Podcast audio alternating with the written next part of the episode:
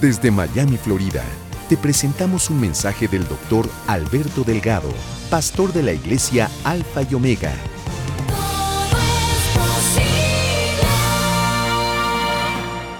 Vienen cosas grandes. Vienen cosas grandes. Vienen cosas grandes. ¿Cómo usted lo sabe? Porque la cosa está tan mala allá afuera que vienen cosas grandes. Porque ya estamos en el tiempo de cosas grandes, porque estamos en el tiempo de cosas malas. El día malo está aquí. Y empeoran las cosas. Concentrando en lo que está pasando en Israel. Y de pronto este tipo loco en Maine empezó, mató como 20 personas en un momento dado. Pero ¿cómo es posible esto? ¿Cómo es posible? Entonces dice, no, pues son problemas mentales. Son problemas mentales, sí, pero tienen su raíz en cosas espirituales. No hay una cosa, no hay una fuerza espiritual que conecte con Dios y que fuerce el hombre a hacer cambio basado en lo que Dios dice y empezar a verme como Dios me ve. Pero como yo no tengo esa enseñanza, nunca me han enseñado esto, nunca he podido ver, nada más que me enseñan, eh, eh, eh, Padre nuestro que estás en los cielos, oye, tienes que verte, porque si tú no te ves como Dios te ve, vas a seguir desajustado, porque aquí todo el mundo está desajustado, hasta la señora del, del moño que se sienta delante de ti, que parece santísima, ella está desajustada. ¿Lo viste como el moño está medio de lado? Todos estamos desajustados. Dios nos ajusta a través de su palabra. ¿Me estás oyendo ahí atrás en la esquina, Federico? Dios te ajusta hasta ti, Federico. Y en ese ajuste empezamos a vernos. No, Dios dice esto, esto y lo otro. Toma esfuerzo. Y el esfuerzo mayor es tu lengua. Porque es tu lengua la que te ha que te desajustado. Ahora es tu lengua la que te va a ajustar. ¿Me entienden lo que digo? Y entonces nos vamos a ver, vamos a darnos cuenta y nos vamos a, vamos a capturarnos hablando mal. La gente piensa que hablar mal es no decir malas palabras. Claro, no debes decir malas palabras ni ser vulgar, pero eso no es lo que Dios habla. Para, Dios las malas palabras es cuando tú dices cualquier cosa que va en contra de lo que Él dice que eres tú. Esas son malas palabras y vas a ser juzgado. La Biblia dice que vamos a ser juzgados con toda palabra que sale de nuestra boca. Y entonces, aquí hay varios niveles de esto. Pero la gente además que piensa que vamos a ser juzgados cuando lleguemos al cielo. No, no, no. Vas a ser juzgado aquí abajo, con las palabras que sacan de tu boca. Porque de acuerdo a lo que tú hables, eso vas a recibir. Por lo tanto, vas a ser juzgado. ¿Cómo? Tú dijiste esto, esta es la sentencia. Tú te llamabas estúpido toda la vida, ahora eres súper anormal, eres ahora. Porque tú cada vez que pasaba algo que te salía mal, tú decías, qué estúpido soy, qué estúpido soy. Nunca llegaré a hacer nada. Y nunca he llegado a hacer nada. Tus palabras te han desajustado. Y hay momento ahora vas a ser juzgado. Esta es la sentencia. Mira, ya llegó el fruto, llegó el momento de la ciega. Entonces estamos aquí, no para que tú no estás aquí para quedar bien con Dios, eso es en otra religión, que tú vas a la iglesia a quedar bien con Dios, tú estás aquí para quedar bien contigo, para aprender qué dice Dios de ti y para tener éxito aquí abajo. Y así como tú tienes éxito, Dios se glorifica, Dios se bendice. Esa mentalidad que yo voy, tengo que ir a la iglesia para quedar bien con Dios. ¿Qué van a quedar bien con Dios, chicos? Ya Dios es Dios, aunque nadie aquí venga a la iglesia. Aunque no creamos en Él, ya Él es Dios. Él no va a ser ni más grande ni más chiquito por lo que tú hagas o no hagas. El corazón de Dios en su amor es que tú te ajustes. ¿Cómo? A través de sus enseñanzas. Y sus enseñanzas, ¿cómo las establezco? Creyéndolas y declarándolas con mis palabras, porque tengo poder de creación en mi boca. Estoy creando lo que yo no, lo, que no está creado. Quiero decirte, está creado, porque está creado en otro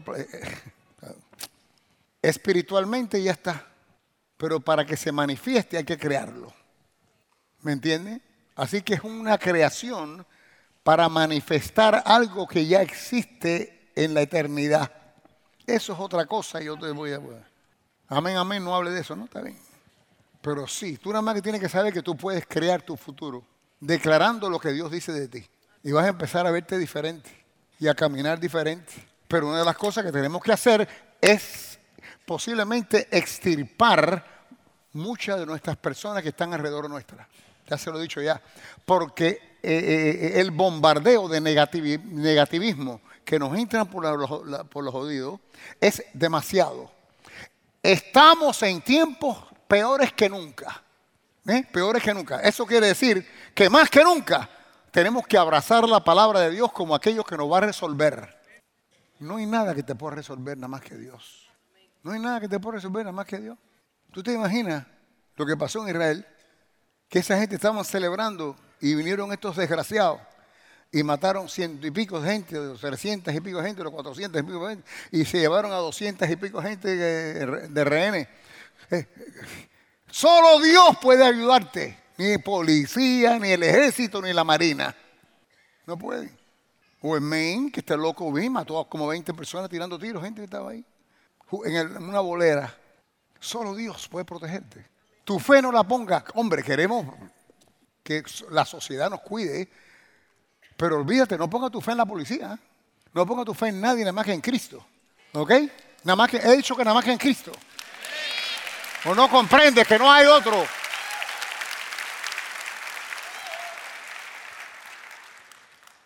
Entonces, como tú te ves y como tú camines, vas a empezar no solo actuar y activar ciertas áreas, pero una de las cosas que la Biblia dice que tú también tienes ángeles a tu alrededor. Los, algunos de los ángeles que ustedes tienen despiertan a otros ángeles porque roncan. De lo dormido que están, ustedes no lo activan.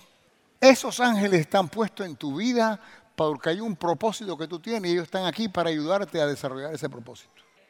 Pero como tú ni sabes que tenía ángeles, o tú crees que los angelitos son los niñitos gorditos, lindos de que no, no, está equivocado. Eso es un cuento artístico. Los ángeles son eh, físicamente fuertes y enormes y se mueven más rápido que la velocidad de la luz. Y están puestos a tu lado para que tu propósito o ayudarte a que tu propósito sea cumplido bajo las órdenes del Espíritu Santo. Entonces cuando tú empiezas a verte como Dios te ve, reconocer que tú tienes ángeles, etcétera, etcétera, tú dices, hay un tiroteo en la, en la escuela de mi hijo, tú dices, gloria a Dios, ángeles divinos, protejan a mi niño. Eh, ¡Hablan! Porque ustedes saben lo que ustedes tienen. Y antes que sus niños salgan de la calle, de la, de la, casa para la escuela, ustedes oran por ellos y dan gracias al Señor por los ángeles que le ha puesto alrededor. Ah, pero para eso tú tienes que saber quién tú eres y lo que tienes. Porque tú todavía crees que los ángeles tienen esa alita. ¿Están viendo lo que le quiero decir?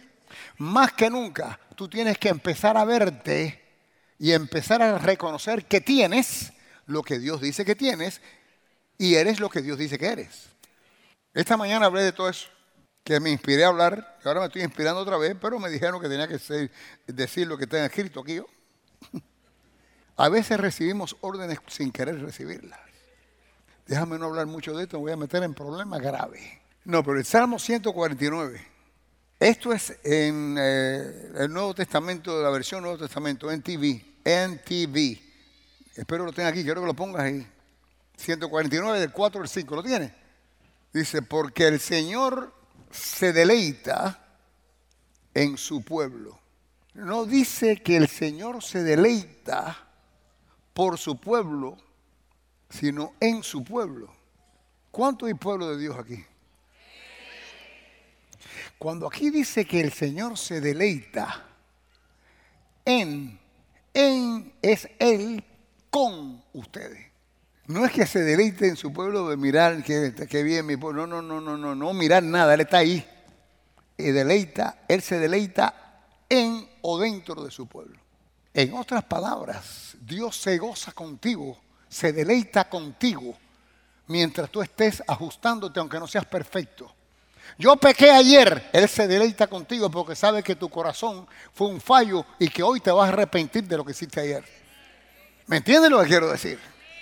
Él se deleita en ti. Tú puedes caminar reconociendo que Dios se goza con tu presencia. ¿Tú te imaginas? tú vas a decir, pero ¿quién soy yo? Para que Dios se goce conmigo y se deleite. Oye, deleitarse es algo, yo me deleito extremo, extremo, bueno, me deleito con mi esposa, con mis nietos, pero extremo, extremo cuando me como, tomo un helado de chocolate. un deleite que, que rico. Bueno, ese es el deleite, no tiene más nivel que ese. Dios se deleita contigo. Mira el poder que tú tienes. Mira quién tú eres, lo que quiero que comprenda. Tú no eres lo que tú crees que tú eras. Tú eres más de lo que tú has creído que eres. Por eso que eres un impacto y la gente no puede absorber que Dios se deleita conmigo. Ya sé que murió por mí en la cruz, no, no, que ahora que está resucitado y vivo, se deleita contigo, en ti se deleita. Esto es tremendo.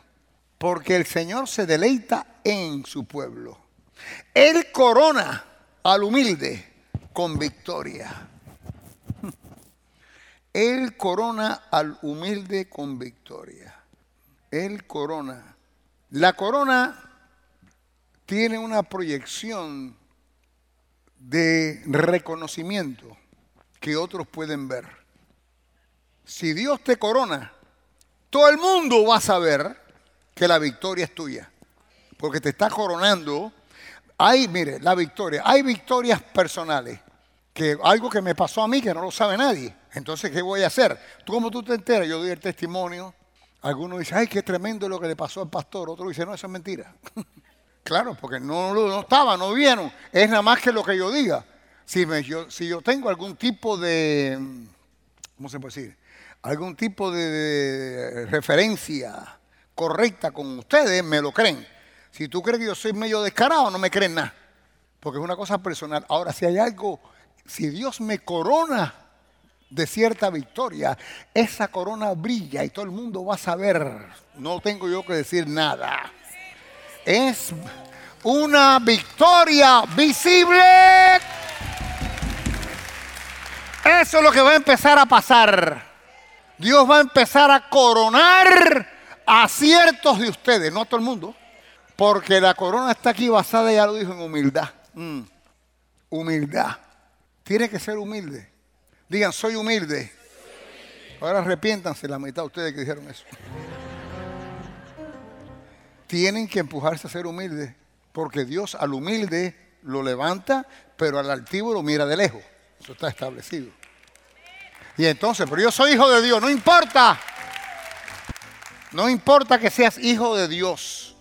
En nuestras familias, sobre todo en más familias grandes, hay hijos que nosotros podemos confiar más en ellos que otros. Hay hijos que puedo confiarle mi dinero y mi compañía. Y hay otros que no. No que sí que no los quiera igual. Pero unos han sido coronados y otros no. Dios corona a los humildes hijos de Él. Y entonces, por eso digo, no todos ustedes van a ser coronados, porque no todos ustedes van a seguir empujando para seguir viéndose como Dios lo quiere que lo vea. Para mí sería, yo quisiera que todos ustedes entraran en lo que estoy predicando, pero imposible, el ser humano es el ser humano. Y al final de la cosa hace lo que le dé la gana. Yo lo que quisiera que la gana sea la que yo te estoy diciendo.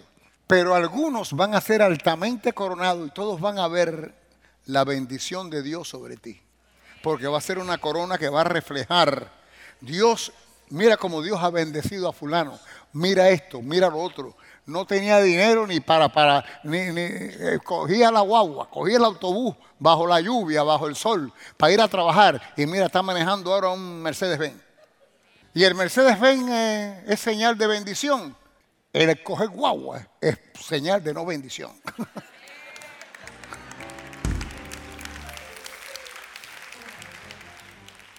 Y queremos ser bendecidos, por eso todo el mundo que está cogiendo guagua, decimos guagua al autobús, los cubanos, que están cogiendo el bus, el ómnibus, lo que fuera, bajo el sol, bajo la lluvia, etcétera, etcétera, se atrasa, llegué y se fue, callado, ¡eh, para! Eh". Eso no es bendición. Por eso todo el mundo quiere un carro y después un carro, porque yo estuve mucho tiempo cogiendo autobuses, por favor, en la calle 5, ahí de la, la 8 y la 5. Cuando salí del ejército empecé a coger una guagua para ir a trabajar. No fue fácil. Mojándome con frío, había frío y de todo. tiempos duros. Después me compré un carrito. Y el carrito al mes me dejó tirado en, Miami Beach. Entonces, vamos uno para Primero la guagua. Después no más guagua, carro. Pero el carro va a explotar. Después un carro que no explote. pero Dios te va llevando a niveles de bendición. Porque si va para atrás no es bendición. Entonces, ¿qué hace? ¿Por qué digo esto? Porque algunos aquí y otros que me están mirando o me mirarán en el futuro, dice, el pastor Delgado dice que la bendición es tener un Mercedes-Benz. ¿Por qué? Porque la gente envidiosa siempre va a buscar destruir aquel mensaje que pueda llevar a otros a bendición. Entonces, si pueden deteriorar mi mensaje, ¿qué me van a hacer a mí? Ya yo manejo un Mercedes-Benz.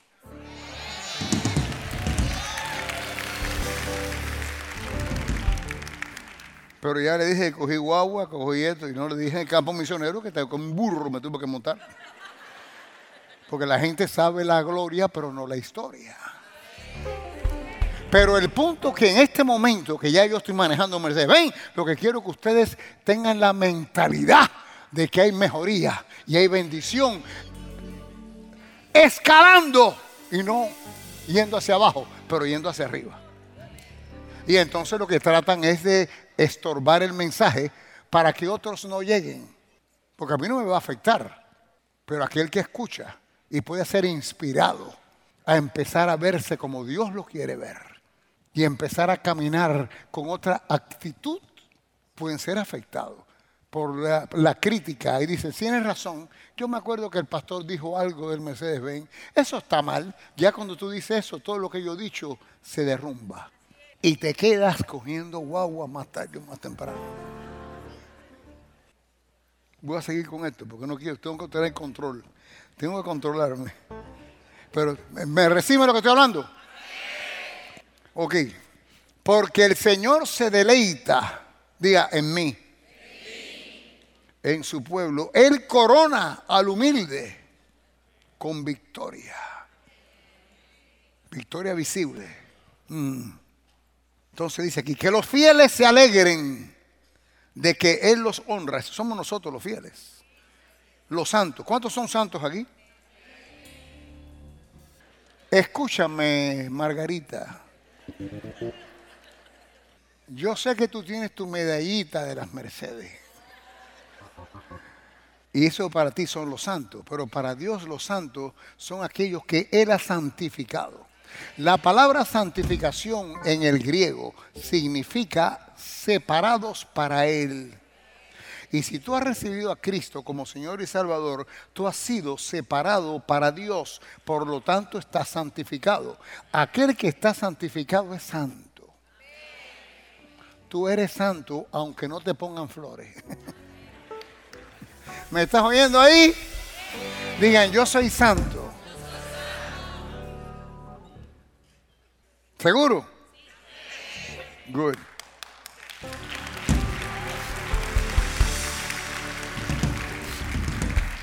Así que los fieles son los santos. Que los fieles o los santos se alegren. ¿De qué nos alegramos? De que Él los honra. Dios nos honra. Que canten de alegría mientras descansan en sus camas. Esto es tremendo. Porque Dios nos está aquí declarando que nosotros descansemos. ¿Se acuerdan que yo hice una, una serie que le puse la séptima eh, dimensión? Que es, no, nada más que uno o dos, ¿se acuerda? ¡Ay, Jehová!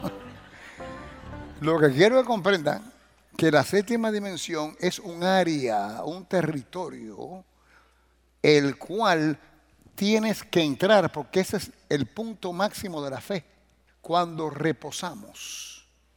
Le puse ejemplos. Cuando los cinco panes y los dos peces. Eh, ¿Se acuerdan del milagro ese? Todo el mundo lo, sabemos. Con la multiplicación de los panes y los peces. Jesucristo pidió que le pusieran los panes y los peces en las manos y mandó que todos reposaran y se sentaran tranquilos. ¿Por qué? Porque el reposo quiere decir total confianza en ti. No estoy haciendo nada, no estoy buscando nada, todo yo sé que tú lo estás haciendo por mí. Porque la Biblia dice que Él pelea mi batalla. Entonces, o peleas tú o pelea Él. En ese caso, por ejemplo, eh, eran cuatro mil hombres, eh, sin contar mujeres y niños. Había hambre, ¿dónde vamos a comprar comida? Todo el mundo estaba, bueno, ¿quién tiene? Tiene todo, un pedazo de pan, dame esto, dame lo otro. Oye, ya cállense ya, reposen, tranquilos, siéntense. Siéntense en la hierba. Ya cuando todos se sentaron, se callaron y pararon de hacer o buscar, Cristo hizo. Hizo la multiplicación. ¿Por qué? Porque el reposo activa. ¿Me están oyendo? El reposo activa el milagro. Y hay una dimensión en la cual tú tienes que entrar cuando estés creyendo. Hay gente que está creyendo, pero está en una batalla constante del creer. Dios dice, ok, ya reposa. Ya declaraste, ya lo crees. Ya reposa. Descansa que yo hago mi multiplicación ahora. Pero como no entramos en ese reposo o descanso, a veces nuestra fe no llega a la culminación que queremos para obtener lo deseado. ¿Me sigue? Esto es tremendo. Descansen en sus camas. Descansen en sus camas, un descanso. Tienes que aprender a descansar porque de todas maneras el que te va a coronar con victoria es Él. Tú no quieres coronarte tú, porque tú te tratas de coronar tú, no hay humildad. Aquí hay una combinación de cosas que tenemos que mantener. Si tú tratas de coronarte tú, no hay humildad. Hay cosas que tenemos que hacer. Eh, mire, el ser famoso no es malo. Cristo era famoso. Y Dios quiere que tú seas famoso porque el famoso atrae. Y cuando el famoso atrae, el famoso habla. Dios quiere que tú hables. El que no es famoso, nadie lo oye. Fíjate, en todos los comerciales de la televisión ponen artistas, ponen eh, peloteros, ponen gente que son famosas, porque la gente entonces quieren, ay, mira el par de zapatos que se compró este. Ay, pero no, sí, sí, se le ve gordo, pero no importa, se lo, lo está poniendo. Mientras un famoso lo diga, está bien. El famoso habla, el no famoso no tiene con quién hablar, porque ¿quién lo escucha? Cristo era famoso, por eso venían de todos lados, la fama que él tenía. Claro, él tenía fama, la fama no lo tenía él. ¿Saben lo que habló? He dicho que él tenía fama, la fama no lo tenía él. Suma importancia. Pero es interesante esta parte, porque Dios quiere que tú hables y declares y establezcas. Y en nuestra fama, nosotros tenemos que ver que es Él que nos va a hacer famoso no nosotros empujarnos, porque estamos buscando entonces nosotros mismos ponernos la corona y no te la puede poner, Él no te va a poner, Él no va a permitir que te pongas la corona, excepto Él te la ponga. Y para Él ponértela tienes que ser humilde, no puedes estar buscando fama, la fama viene sola. ¿Me oyen lo que digo? No estoy hablando que no sea famoso, estoy hablando de no buscar la fama. Es lo que estoy buscando tratando de, compartir con ustedes. ¡Wow! La alabanza y la acción de gracia es una de las mayores expresiones de fe, porque declara quién Dios es en realidad, las alabanzas. hablan de Dios, hablan de Dios, tienen que alabar a Dios, tienen que alabar a Dios, tienen que cantarle a Dios. Aleluya. Déjame ver aquí cuál es esta. Estoy en el Salmo cuál. Lo tengo aquí apuntado. Salmo 149, ¿verdad? Poderoso, poderoso. Empieza y dice, cantada a Jehová cántico nuevo. Oye, escúchame lo que te digo. Tienes que cantarle al Señor de vez en cuando. No importa si sabes cantar o no. Invéntate la música, invéntate la canción. Dios quiere oír tu música y tu canción y tu corazón. Es diferente pararte aquí arriba cantando para el pueblo de Dios porque tú no puedes cantarte y te van los gallos. ¡Ah! La gente dice, oye, pero lo sacas de la espiritualidad con la voz que tienes horrible. Pero a Dios no le importa eso. Cántale a Dios, háblale a Dios. Has escuchado un mensaje del doctor y pastor Alberto Delgado. Te invitamos a conocer más de su ministerio visitando la página web pastoralbertodelgado.com.